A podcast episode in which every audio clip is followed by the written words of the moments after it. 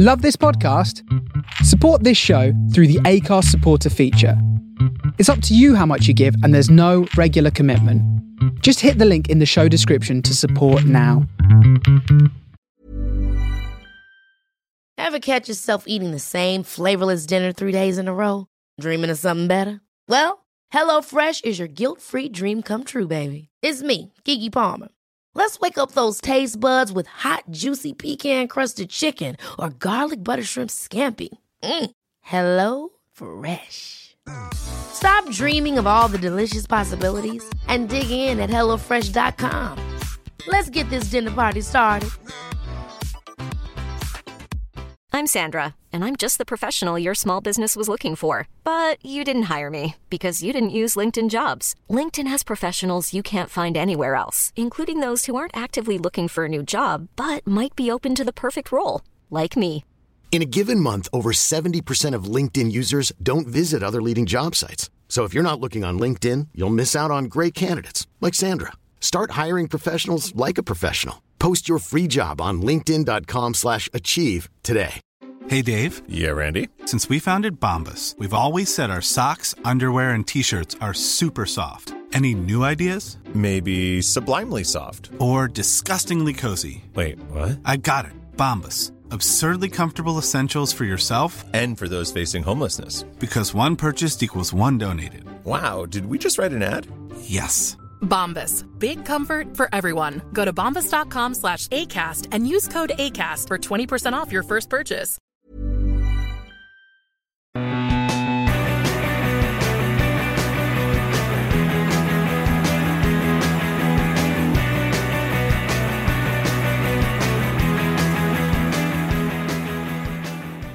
Hello and welcome to episode 17 of the Thistle Rugby Podcast, uh, the podcast formerly known as the only podcast that cares about Scottish rugby. How are you guys doing? It is a Wednesday evening before the Calcutta Cup weekend, and I am joined, as always, by Matt. Hi guys, how are we doing? Uh, yeah, exciting week ahead of rugby, and really looking forward to Saturday. Really hoping for a win. And he's back by popular demand, the resident negative influence at the Thistle, Alan Little. Good to be here. Short and sharp, as always. Okay, so thanks again for joining us. As always, you can find us on the iTunes app. Get on there and subscribe, as well as the ACAST podcast app, and get some subscriptions on there. It really helps us out if you can leave a review, five stars, of course, um, as one of our faithful listeners did this week.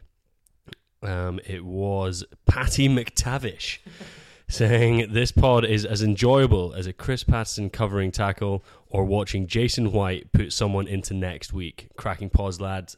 Keep them coming. Nice little reference to the great white shark there. Watsonian's legend. Some would say, yeah, no, it's very good. Absolutely. Um, and okay, so we've got a good episode for you guys today. Obviously, just two Thistley issues this week because obviously there is only one um, big game in town. So we're going to have a look, obviously, at the Scotland game on Saturday. Our entry point to that is we're going to start by putting together a sort of combined Scotland and England 15. So we think that'll help us flesh out what the key areas are going to be. And then the big second point can Scotland win the Calcutta Cup? We've also got a Calcutta Cup themed quiz, which Matt has put together. So, how many mistakes do you think you've made in this one? I actually I was doing my research today when I should have been working, and I think I've got them all right.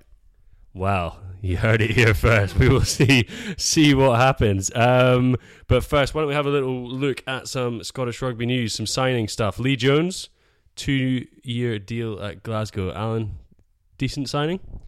Yeah, I think so. I think he's he's a good player for Glasgow specifically, just because you know with the amount of players that they've got off an international duty. Lee Jones is like a good club player, not going to be playing any international rugby. I don't think in the future, and so and you in Champions Cup he was getting close to sort of man of the match. So no, good man seems to have refound his form after sort of a few years sort of out in the wilderness, sort of playing a bit of sevens. So no, great to see it.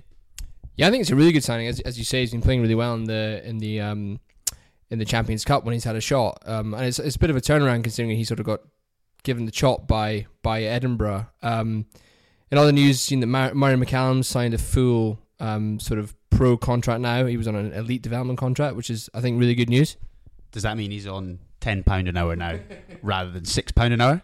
I think we can claim this as a scalp for the the Thistle because we were the ones who drew attention to Murray McCallum working at less than minimum wage for uh, for Edinburgh Rugby. So now he's on a pro contract. So Murray, you're welcome. We'll take a cut if you want to give some of that away. I mean, we are literally the watchdog of the rugby world, helping the most vulnerable in society. Um, and what else was there ooh, this week? Alan, you must have been delighted watching the uh, the Bath game at the weekend to see Dent Weezy put in um, absolutely butcher a, a chance. Poor old Dent Weezy. Straight through, glory in front of him, and he waited till four metres over the line to dot down the ball, and sadly put his foot into touch. But no, sort of, I didn't get didn't catch much of the game, just saw the highlights on ITV. But yeah, Denton absolute butchering a try, and um, Adam Hastings having sort of a nice break for that opportunity, but supposedly didn't play particularly well. Yeah, I read a there was quite a decent um, article in the Bath Chronicle about it, and they, I think they said that it showed that he had sort of touches of class, but it was a shame that his first game, proper game of the season for Bath, where he got 80 minutes, was against Wasps, where he didn't really have the opportunity or like you know a slightly softer opposition to find his feet. Um, but I, I, I think he's got some touches in there. I think the the break he made in the dummy, and he looks he looks class. Hopefully, under Dave Rennie, he can come forward and um, really assert himself as Scotland's number two. Yeah, I think that he's hopefully going to be a, a, really good signing, particularly if um, Russell does move on. Um, there's another bit of signing rumor um, that's been doing the rounds on Twitter's. um, Napolioni Nalaga potentially going to Glasgow. I think there's quite a few teams interested in him, but um, imagine a, a, back three of, of him, Seymour, and Hogg. I think that could do some, some serious damage. Well, two things. Firstly, supposedly Newcastle in for him and they've got like Goneva, like Sinoti. I don't know what, why they need another sort of Polynesian winger. Um, but also, suppose he's on like a million euros at like Lyon, or there was some. So maybe I'm sort of I'm probably chatting shit, but supposedly he was on like an unbelievable amount of money, which would be pro- and he's currently on more money than Hogg is at Glasgow. So it would be surprising if Glasgow would be open to and would be willing to pay that amount of money. Yeah. So especially with sort of Dave Rennie coming across, it just does it just seems like a little bit of a strange signing, but I don't know, it'd be sweet. He was awesome back in the day. Although there was that story about how he sort of like went missing for like four months, and the Clermont coach had to like fly out to Fiji, and he was like chilling out with his family in like a village or something. Do you remember that? Yeah, uh, was it not the same as um, Rupeni Thautha that he was just like, you know, I don't want to be horrible, but a hot kind of smoking weed. um, and they were just like, "What are you up to?" And he's like, "Oh, you know, just a chilled out sort of islander." So maybe that's what you get with him coming to Glasgow. We'll see. Well, I mean, it was good. Glasgow got back to winning ways at the at the weekend, though. A big bonus point win against the fearsome Dragons, who are so bad that the Welsh Rugby Union are being forced to buy them. Uh, yeah, although Dragons did just sign Zane Kirchner, which is one of the most random deals I've seen. Um, no, of first 20, 30 minutes, they were like, Glasgow were 10 0 down, and I, I was basically thought it was going to be the same as the last few weeks where Glasgow were sort of lacking a lot of cohesion and just didn't just didn't look the team we know they can be. But they managed to sort of get together, sort of the little monster, Nick Grigg came back on the scene, scored a really, really great try. Bennett was looking a bit sharper. So, yeah, and just bonus point win. That's all you can ask for. Done and dusted. Can they make it into the quarterfinals, Matt? I know you've been having a look at the uh, fixtures coming up, possibly with uh, you know the big rivalry against Edinburgh being a decider. Yeah, quite interesting. That's their last game of the season, um, which will be at Scotstoun. But, but before that, they've got some tough games. they've got Connacht at home, um, they've got Munster away and Leinster away, and then what you'd expect is a five pointer against uh, Zebre at home. Um, yeah, I mean, if they get their players back, I, I, think they could actually win most of those games. Maybe Munster away is a bit too much of an ask, but it is tough. They've made life tough for themselves, but I, I can possibly see them doing it, um, particularly if they, they don't have any more of a distraction of the uh, Champions Cup. Because I think Saracens going to be a, a, tough game, but it's they've they, as I say they made life really hard for themselves. Yeah, and it seems Edinburgh had a, pretty dreadful night by all accounts at um, at Myreside. It was it was the Ospreys, wasn't it? Yeah, I sort of watched like ten minutes of it, and then I was like, "Why am I spending my Friday night wa- watching this. Like, it just, it just, it just, it wasn't a particularly enjoyable watch. the sort of one try. Um, yeah, and I kind of, I mean, I just kind of think Edinburgh need to kind of give up on the Pro 12 a little bit, sort of use it to blood some of the younger players, and then really just sort of focus on the Challenge Cup because there's just no, there's nothing they can get from the Pro 12, uh, and basically the Challenge Cup is just sort of their only scope for sort of getting anything this season. Yeah, I, I- think you're right, and the SRU have sort of obviously put all their eggs in the basket by moving it back to um, to Murrayfield. So hopefully everyone gets down there and watches that. But I think it was Bob Robertson of the of the Daily Mail put out that I think the attendance at Myreside was back to sort of two and a half thousand, which obviously feels much better than two and a half thousand in Murrayfield. But do you think it's just proof that you know? You need to be putting a decent product out there, and it's the novelty of a new stadium isn't going to be enough to attract a fan base. Yeah, I think that's part of it. Also, I mean, it was a really crap night and it really shit weather, and it's not dragons aren't partic- like the big ticket. You know, it's not drawn in the fans. The Ospreys. The Ospreys is who we're talking about for Edinburgh. Um, so yeah, shit. Actually, that's quite a big game. So yeah, you would have expected more than two and a half thousand. I don't really know why they've moved La Rochelle to like Murrayfield. Like it's it's a quarter final, and it's not like anyone knows who La Rochelle are. I know they're top of the top fourteen. Like they're absolutely crushing it, but I just don't see them getting more than sort of six, even six or seven thousand for that game with, without sort of some sort of big marketing push. Yeah, I, I, I don't know. I think you probably get around about ten thousand. I think maybe everyone knows La Rochelle because the, it was the town where everything happened in like the French textbooks when you were learning French at school. Certainly at Watson's anyway. Everything happened in La Rochelle. That's the only reason I know where it is. Yeah. No, it was, it was Encore Tricolore, the, the textbook, and everything seemed to be set in La Rochelle. I think they could get a decent number if they. Well, I suppose the big question is if they get a decent enough marketing push, which they have shown themselves not to be very good at. Um, but I think as with with the the Pro 12 matches, sort of the losses they've had have been pretty bad, and I think you need to build a bit of momentum if they're serious about winning this cup. And I think I talked about last week, but I find it bizarre sending two of your regular starters, Tom Brown and Sean Kennedy, over to Las Vegas for the sevens. I just I cannot see the point in that personally. Neither did I. Although if you know if Tom Brown gets a chance to cross the whitewash and score some tries, that would be a nice reminder to him. Maybe he'll get his uh, his scoring touch back. There is an argument to say that that's how, what Lee Jones got back when he went on the sevens tour. And now look at him, two more years at Glasgow and pushing for sort of first team starts. Yeah, maybe. Who knows? Anyway, I, I think. Yeah, I don't know. We'll see. The Sevens had a bit of a shit show as well. Well, not a shit show, but they sort of lost to what Australia and Fiji, and then um, sort of got knocked out by Samoa. I think in sort of the plate semi-finals. They're off to Vancouver next week, so pretty sweet. Um, one other thing I just wanted to talk about was I was listening to sort of the Times podcast called The Ruck, and Stephen Jones, the main man, 18 time journalist of the year, 10 times Lions Tour um, traveller, was uh, was chatting on it and sort of I was sort of all ready to hate him and then for like the first sort of 30 minutes he was chatting quite a lot of sense and I was sort of finding myself agreeing with him quite a lot. He sort of was going on about how Scott Johnson was really rubbish and then he also chatted about how Finn Russell was sort of mercurial and how he thought he was like the most exciting player. And then he moved on to sort of his Lions 15 and he sort of asked who his fullback would be. And he said, I think not an exact quote, but I'm paraphrasing. And he said, "Oh, first one of the first names on the team sheet, Rob Kearney. And then obviously he was sort of challenged on it and why it wasn't Stuart Hogg. And he said, if you want New Zealand to put high balls up, for us to be giving away penalties, and for us to be 27 0 down before you know it, you should put Stuart Hogg in the team. Well, would say he's incompetent, but I don't want to do that because that's not nice. it's not nice, but it is true. And Stephen Jones is incompetent.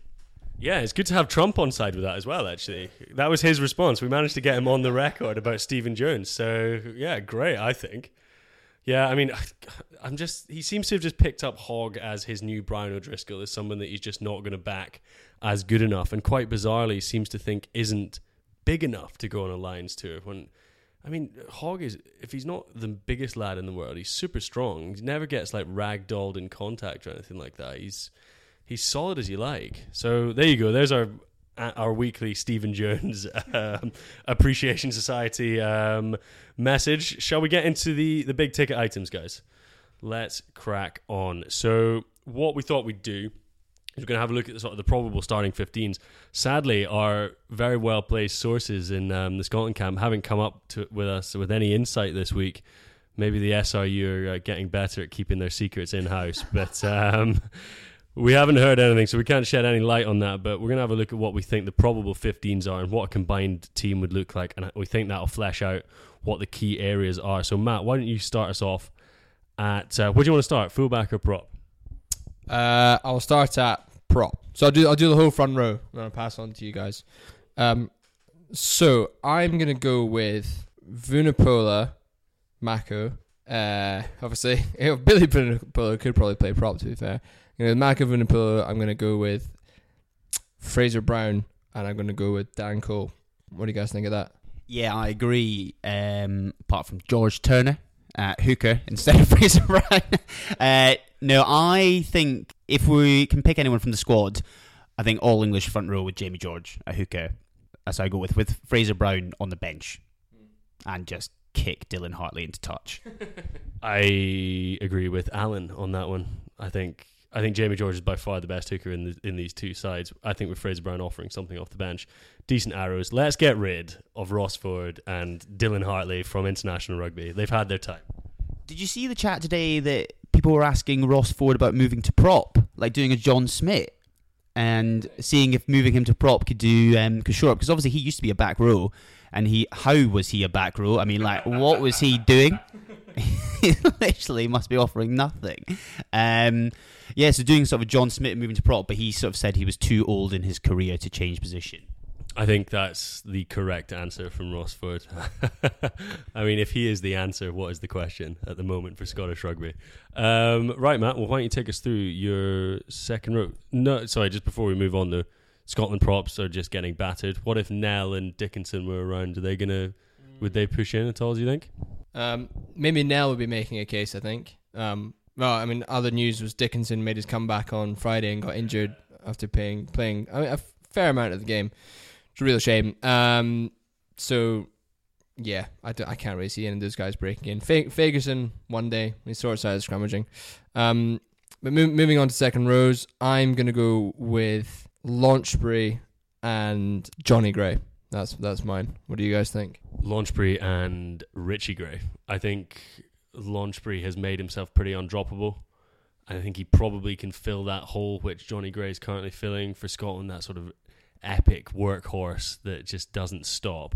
And then you need Richie to be um, the very tall line out tactician who can do the um, who can also do some decent ball carrying. Yeah, I think I'm sort of going to be sort of agreeing with Dave. Um, I think Richie has really sort of stepped up his game um, this Six Nations, and I think has been offering as much as Johnny Gray in defence and has been offering slightly more in attack. I know he's sort of always been a little bit more of a dynamic player, but just hasn't maybe had the same work work ethic in defence as Johnny Gray. Um, yeah, and I just think Joe Launchbury has been absolutely unbelievable in the autumn internationals and in the Six Nations. He's stepped up, and I think he, even if Itoje and Kruis were both fighting for that second row, I just think he's got to start.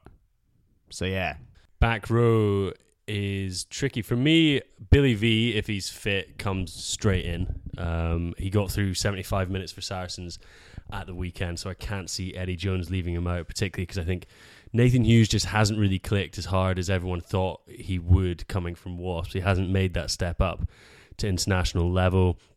Um, at seven, Hamish Watson, and at six, I would have John Barclay. On the form of this Six Nations, I just think those two have been absolutely outstanding. Yeah, I think you're right. What about Haskell? Haskell is a bit of a DJ Hask. DJ Hask is annoying as balls, but he is he is quite good. Like against Australia and six, is he back or is he coming? Is he coming back? But yeah, I think you might put him ahead of Watson and Barclay. Yeah, possibly. I, w- he has been injured for a lot of the Six Nations. If we're picking just on the Six Nations so far, then that might count against him. Um, but yeah, maybe if you wanted a bit more balance in the back row as well, you'd have your big Billy. You'd have a sort of a real workhorse, but at the same time, you had the size of Haskell. And then you'd have a bit more of a fetcher who could either be Barclay and Watson actually. So yeah, I, I was gonna go with oh, maybe I would go with Haskell actually. Yeah, I think I'm gonna go with Haskell, Haskell, Watson, and and Billy. That's just because you're a big Instagram uh, fanboy of his, aren't you? You just want to you know, just make sure you keep getting likes. Of of Haskell's. Yeah. Yeah. Well, did you see the video of him today on the construction site? It's really, really, really good. The JCB having the time of his life. It's quite jealous. I will have to check that out post podcast today. The weird one is sort of Itoje. He's like the philosopher king of rugby, sort of, and he's sort of touted as the next sort of England captain. Um, and he's sort of been moved to six, almost to sort of accommodate Launchbury and Lawes in the team. And I just think he's been sort of relatively quiet. Do you think that's because he's just f- lost form, or is it just he's not a six and he should just be played in the row?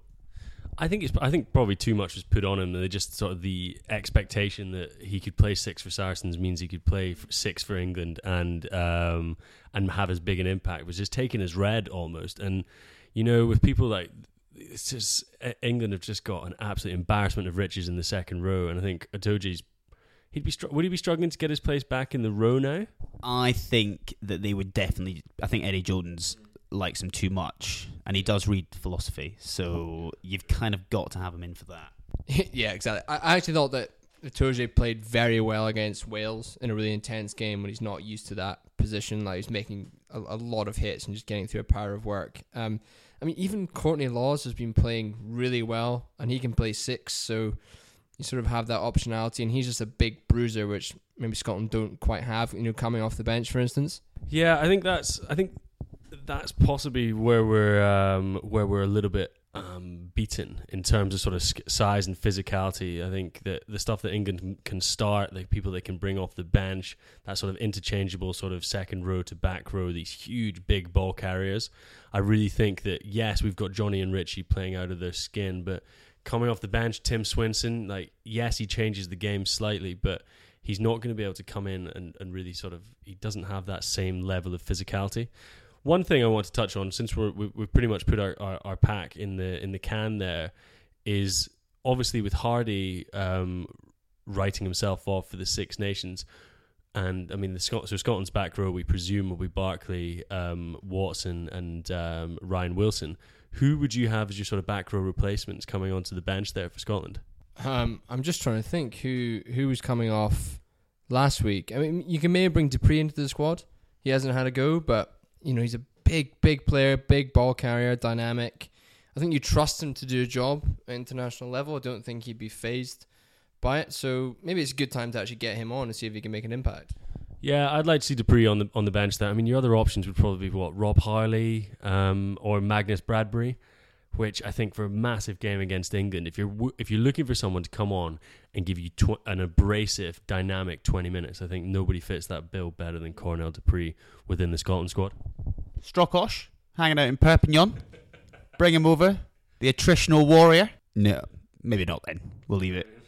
Maybe not. Um, what about the uh, scrum halves? I think with with Greig out, I possibly would have picked him, but I think uh, you've got to have Ben Young slightly edging Ali Price. Although I will say it again, I love Ali Price. With Greig out, doesn't change anything. Um, I would still pick Ben Youngs. Although I think Ali Price is looking real sharp in the last game, and so I don't, I don't think there's that much in it.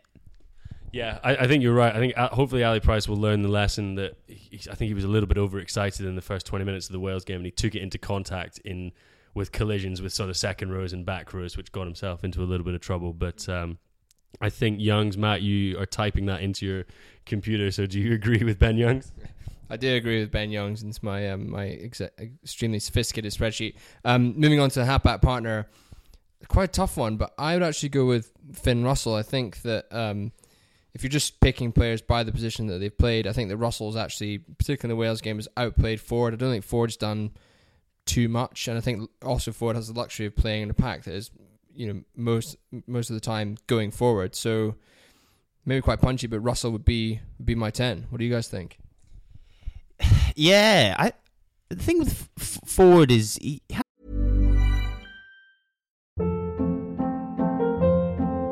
Hold up. What was that? Boring. No flavor. That was as bad as those leftovers you ate all week. Keke Palmer here, and it's time to say hello to something fresh and guilt-free. Hello Fresh. Jazz up dinner with pecan-crusted chicken or garlic butter shrimp scampi. Now that's music to my mouth. Hello Fresh. Let's get this dinner party started. Discover all the delicious possibilities at hellofresh.com.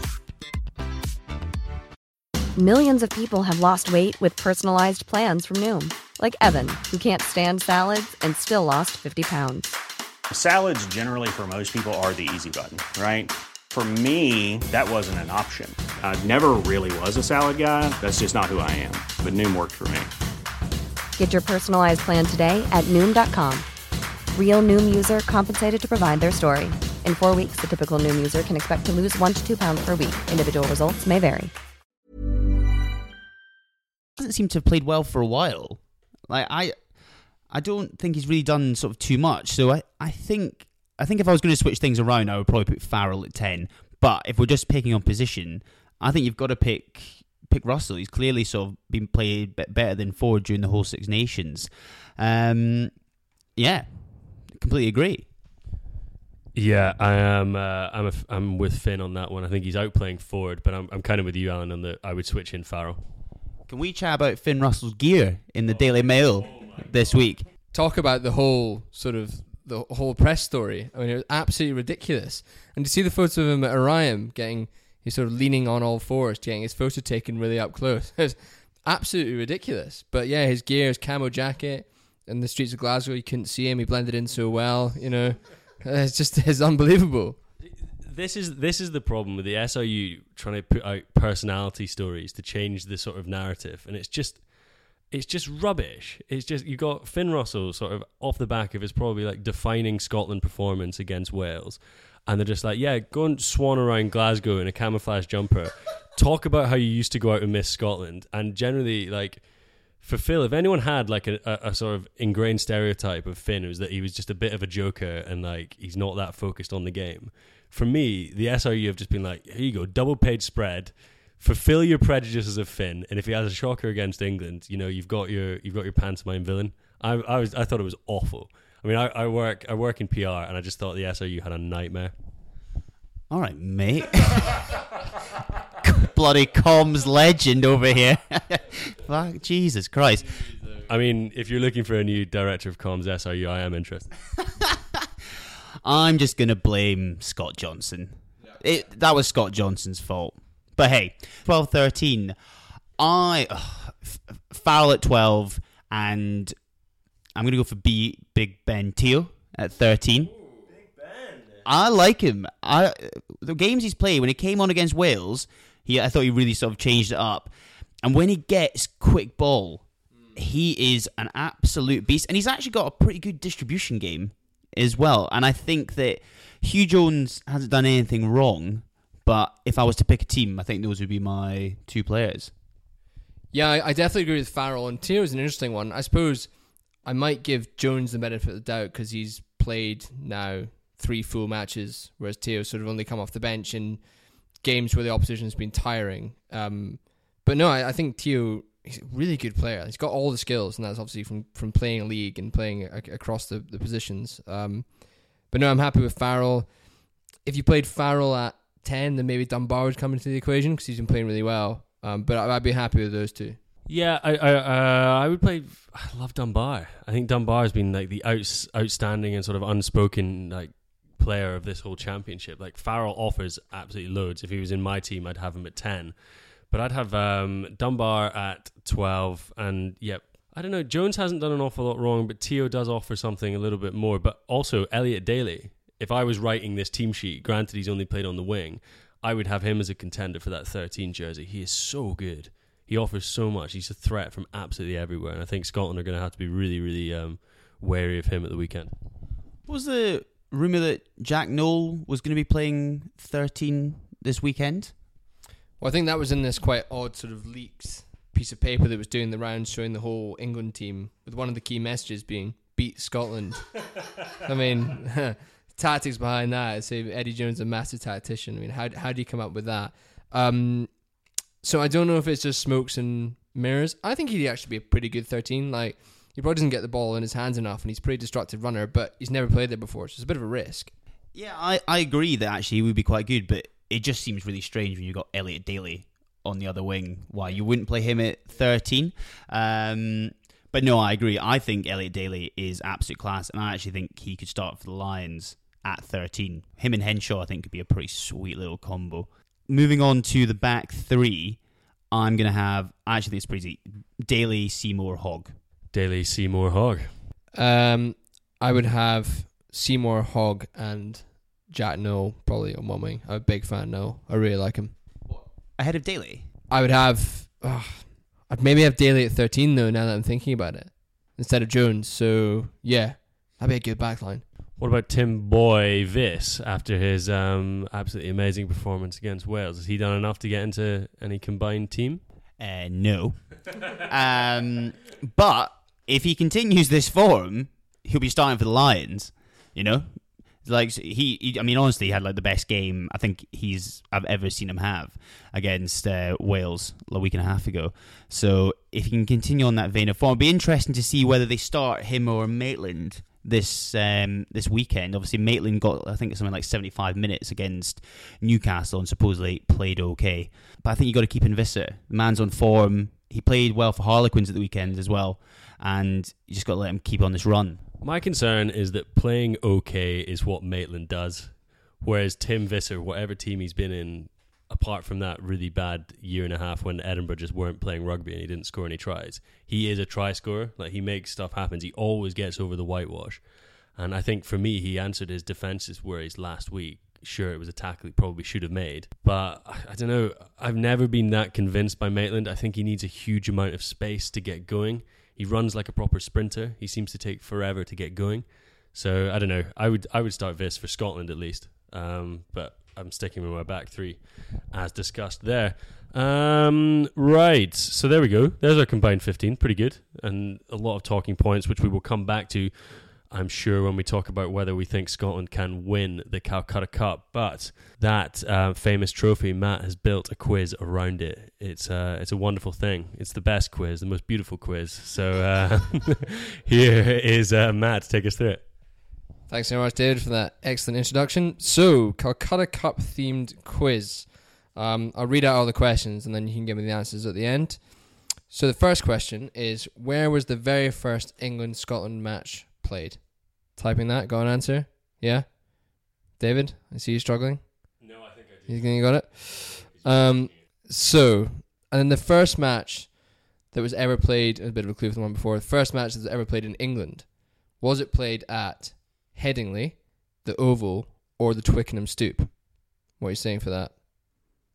I think you've looked at this today, little on Wikipedia. Um, what is England's record winning streak in the fixture? And what is Scotland's? They're quite different. What do you mean? How many games have they won in a row? Like in terms of their their record number of wins in a row in the fixture. I don't think it's that complicated, mate. Um, got an answer for that? Two of them. It's just a number. so- I mean, I've I've got a guess. yeah, that's fine. Um, I quite like this one when I was doing a bit of research today. So we talked about it before when um, Dean Richards and John Jeffrey had a little sort of night out in, in Edinburgh and managed to boot the Calcutta Cup through the through Princes Street and George Street. Um, both of them received bans after the event, but can you name me the length of each of their bans from their respective unions? They are extremely different. That's the only clue I'll give you. And then this really separates the wheat from the chaff. How many players can you name from the 2000 Calcutta Cup Scotland winning side that ground out that famous victory in the rain? Why are you trying to embarrass us? I think I mean I I haven't really heard of some of them, but it'd be good. I was there. I was about 9. It was good. Can't remember. Um so just see what you can do. Okay?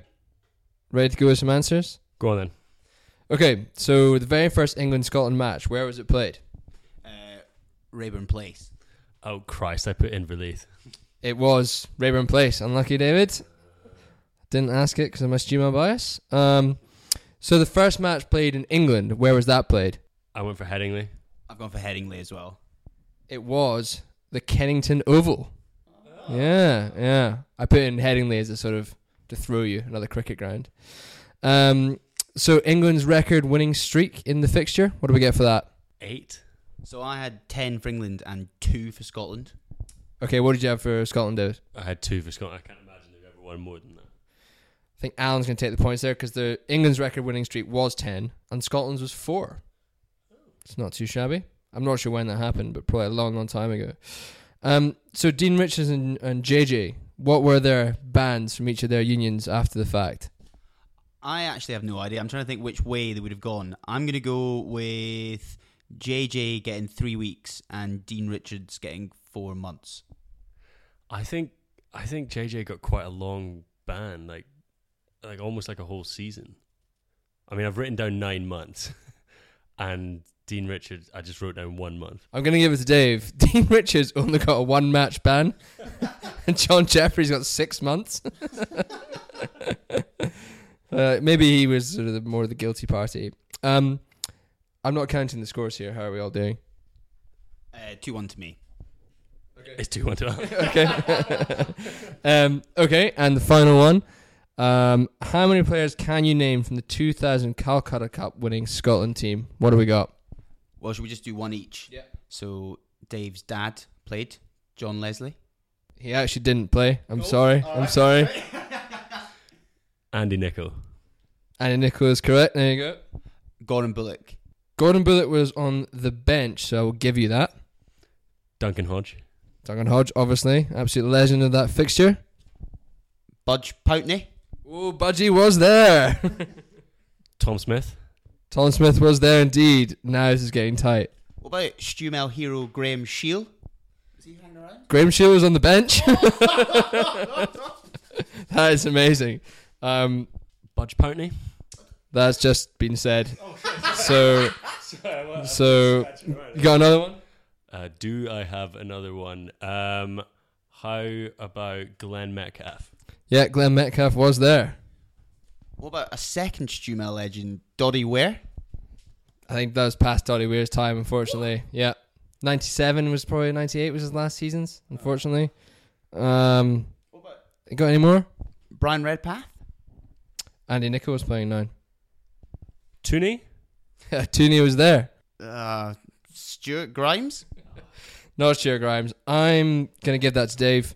Um, so it's Chris Chris Paterson, a fullback, um, a guy called Moore, Townsend, Jim McLaren, Glenn Metcalfe, Hodge, Andy Nicol, Tom Smith, Brotherstone, Matt Stewart, Scott Murray, Richard Metcalfe, Jason White, Pountney, and Martin Leslie. That's a really good back row, actually. I'm quite quite a big fan of that back row. So that is two all.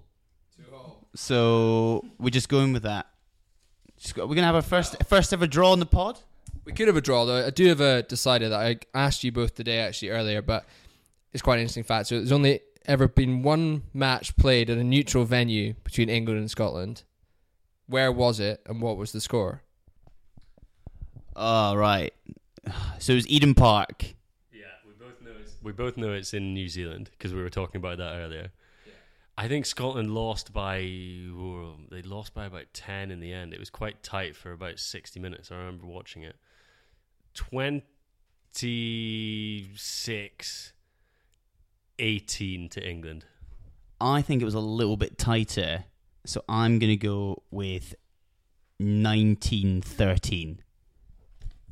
It was 16-12 to England. So Alan, you, Alan, you have taken it. Um, yeah, 2011 World Cup, and Scotland really should have won that one. I remember. Um, so that's the quiz. So another win for Alan, unfortunately. But I hope you all enjoyed that. Yeah, that was really um, upsetting that I didn't win that. I really thought I was onto something there. Oh well. Um, right. Um, why don't we have a quick word from our sponsors, Cornerstone, the uh, premium razor on the market. Uh, they are voted best razor on the market by GQ. So don't just listen to us. Don't listen to Simon Webster who uses it to shave his head. Don't don't listen to Al Strokosch who also uses it to shave his head, or our very own Alan Little who uses it to shave his face. Why not try it out? Get on the website cornerstone.co.uk. Um, get in there, get the um, your premium engraved shaft with your initials on there.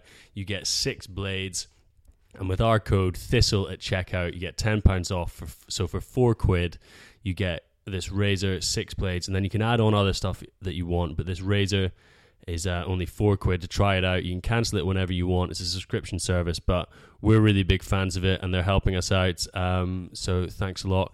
Get on there, Thistle at checkout. Um, right, Matt, can Scotland win the Calcutta Cup? Go. They can. They definitely can. I think that um, this is probably the best place they've been in a long time, um, particularly going to, to Twickenham, um, coming off the back of a Welsh win and just generally playing really well in the tournament. Um, I think that if we're going to win, we need to keep playing to our strengths, which is playing into the wide channels, getting likes of Hogg, Seymour, and, and maybe Visser, who's playing on the wing, into the game as much as possible. Um, and if we get parity up front, then you know I think we can definitely um, score tries. My my main concern is getting that actual parity up front, and England just have such a massive pack, um, and particularly in the scrum, I think they've got a real edge on us, and in the on the bench, that they can bring on bring on some real bruisers. Um, you know they're likely to have Vunipola and Nathan Hughes, and I just don't think we have anyone really like that. So that would be my reason why I just think that they won't quite do it. But I think it'd be a really good match. Yeah, it's a weird one, isn't it? Like we we were looking at the weather a couple days ago, and we're sort of praying for uh, no wind and clear skies, which. I remember sort of four years ago, sort of doing a rain dance, trying to get because that, that was sort of the only way that Scotland were going to beat England, and you know, I think I think we know that England's pack is sort of stronger, and I think that their bench is also a lot stronger. But I do think Scotland's backline has a potential to really sort of open up the the England backs. Um, what, I think timing is a bit of a is a bit of an issue because I almost feel like if this had been the game two weeks ago, when sort of England were sort of coming off the Wales game and we'd sort of come off the French there would have been less sort of expectation. I almost feel like the big win against Wales, and then also the fact that England kind of had a bit of a shocker against Italy, has just sort of almost changed it. I, get, I don't know. It's just England aren't. We're not going to be able to like shock England. They know what's coming. They know that Scotland are good enough to beat them. And I reckon after that Italy game, England have taken a real hard look at themselves and been like, "We've been lucky to get through the Six Nations." Um, so I don't think we're going to win the game, but I think we've got the best chance of winning that we've had for a long, long time. Yeah, I, I am really struggling with this one. I I'm going, so you know I want to be like as super positive as possible. I'm so so excited. It's about the most excited I've been about going to like an international fixture in so long. Um, my concern is rugby is an 80 minute game, and we have got a great starting 15. You know, like I think we can we can hang on to them, we can play them, and we will score tries. The first time I'm confident we will score two, maybe three tries past England because I think that's just what this Scotland backline does now. But when you get to 60 minutes, when you get to that stage when everyone's blowing out their arse, having run themselves into the ground, what have we got to come on that is going to challenge England? Like Eddie Jones is pretty outspoken about his finishers, and you talk, you look at the guys that can come off the bench. Uh, if it is um, if it is people like Haskell or if it is going to be I don't I don't know who who who's going to be coming on for Scotland. It'll be Swinson. It'll be Alan Dell probably switching on for Gordy Reid. My concern is that England's 22 is sort of interchangeable about who is going to start in that 15. I think in Scotland we have a starting 15, and aside from maybe a couple of um, places, I think you can have arguments on the back row, maybe when Hardy's fit, but I just think we are markedly worse when our bench is on the park than when we are um, with our starting 15, and that is where I think we're going to lose it. But I think it's going to I think it's to be a high scoring affair. I think we're going to really run them ragged. I don't think it's going to be like Scotland game Scotland England games in the past where we get ground down and Farrell just kicks penalties and sort of puts us to bed. I really think we've shown against Ireland another very aggressive, efficient pack and a big pack against Wales that we can do it and we can score points when we get a little bit of ball. And I think, um, oh God, I, d- I don't know. I think we're gonna win. I'm gonna go. I'm gonna go out there. I, I, I don't know. I've just got. I'm so all over the place on this one. Big big prediction. I would absolutely love it to happen. I, I actually disagree with with your point about the, the game sort of being so open because I actually think that if England play an open game against us, they'll be playing right into our hands. I don't think they'll do that. I think they'll actually look to grind us down. And at the moment, they're not playing well. They know that Scotland are a real banana skin far more in other years. They'll just be happy for the win. And I think they'll be more than happy to grind us down and, and let Farrell take the points and maybe score a, few tries when we sort of when we've got the bench on that's a bit weaker and maybe off a rolling maul or two. Um, yeah, part of me really does think that we can do it, and I think we should be confident going. Once again, Eddie Jones is, is putting in his his really annoying mind games, and he's he's made Scotland favourites, which he did in his first game. Um, was last year in the Six Nations. He, once again, he made us favourites, and we got absolutely pumped. So I don't think we're very good at dealing with the pressure, that kind of thing. But then again, we did just beat Wales, and we were maybe favourites. Um, we still haven't won there since 1983, so they all just stacked against us. But hopefully, we can break that. Yeah, it's it's it's annoying how this has sort of been built up a little bit. I, I don't think it's actually really come from the players too much. I think the press is really sort of building up this um, Scotland team and a lot of like kind of just almost like generic comments that sort of people like Huw Jones have been making have been sort of built into something that's not actually it isn't actually. And Eddie Jones has just been so good. He's just taken after the Italy game and after and before this game. There's just no real talk about the England team. Um, but yeah, I think England have won 17 games in a row. They know how to win, and I can just really see. I can see us scoring two tries, but I can see maybe six Owen Farrell penalties and sort of a Ben Te'o try in the 70th minute, and just like a, a classic sort of 25-17 win to England at Twickenham. Again, hope we win, but I just can't. Pessimism has worked for me this far, so I'm going to continue down that road. Yeah, I think God, it's it's such a hard one to call, guys. Why don't you let us know what you think on uh, on Twitter? Let's get some score predictions and um, the closest, and we'll give you a shout out when we're talking about the win next week. Um, are we all done, boys? Do you reckon? Do you see um, Jim Telfer's interview in the Daily Mail? They sort of roped him out again. He sort of um, was chatting about how he liked Eddie Jones because Eddie Jones offered him a free ticket for the game and he declined it. And then the Daily Mail asked Jim Telfer whether he thinks he'd like he'd want green tea because Eddie Jones drinks green tea, and Jim Telfer was like, "I drink brown tea." I do love the Jim Telfer interviews. There's a great picture. The first sort of picture in the Daily Mail is just Jim Telfer sort of looking off pensively in, with like snowy borders behind him. but uh, no, I think we're done. Um, is it? So you're going to the you're going to the game? Pay big bucks for that ticket? Did you? Um, no, I got it for free. for, I am the be- the benefactor of a girlfriend of a friend of mine uh, deciding not to go. I don't know what she's thinking, but what a great result for me. Bloody comms legend, get getting it done. Although you did see that that um, there was lots of um, unions getting in trouble for the the reselling of these tickets because some of the standard tickets are going for like two grand and stuff like that. It's absolutely it's absolutely bonkers and it's stopping people um, coming down and going to the game. It's a real real issue. That's why I'm not going. Can't. The true fans are missing out. I'm sitting at home with my mum drinking some brown tea, watching it on my 23 inch screen. But yeah, no, I think it's going to be an absolute cracking atmosphere. It sounds from there's a lot of Scottish people going down as well. So uh, I know basically my whole family is going to, it, apart from me and my mum. So that is great. right, I think we're done.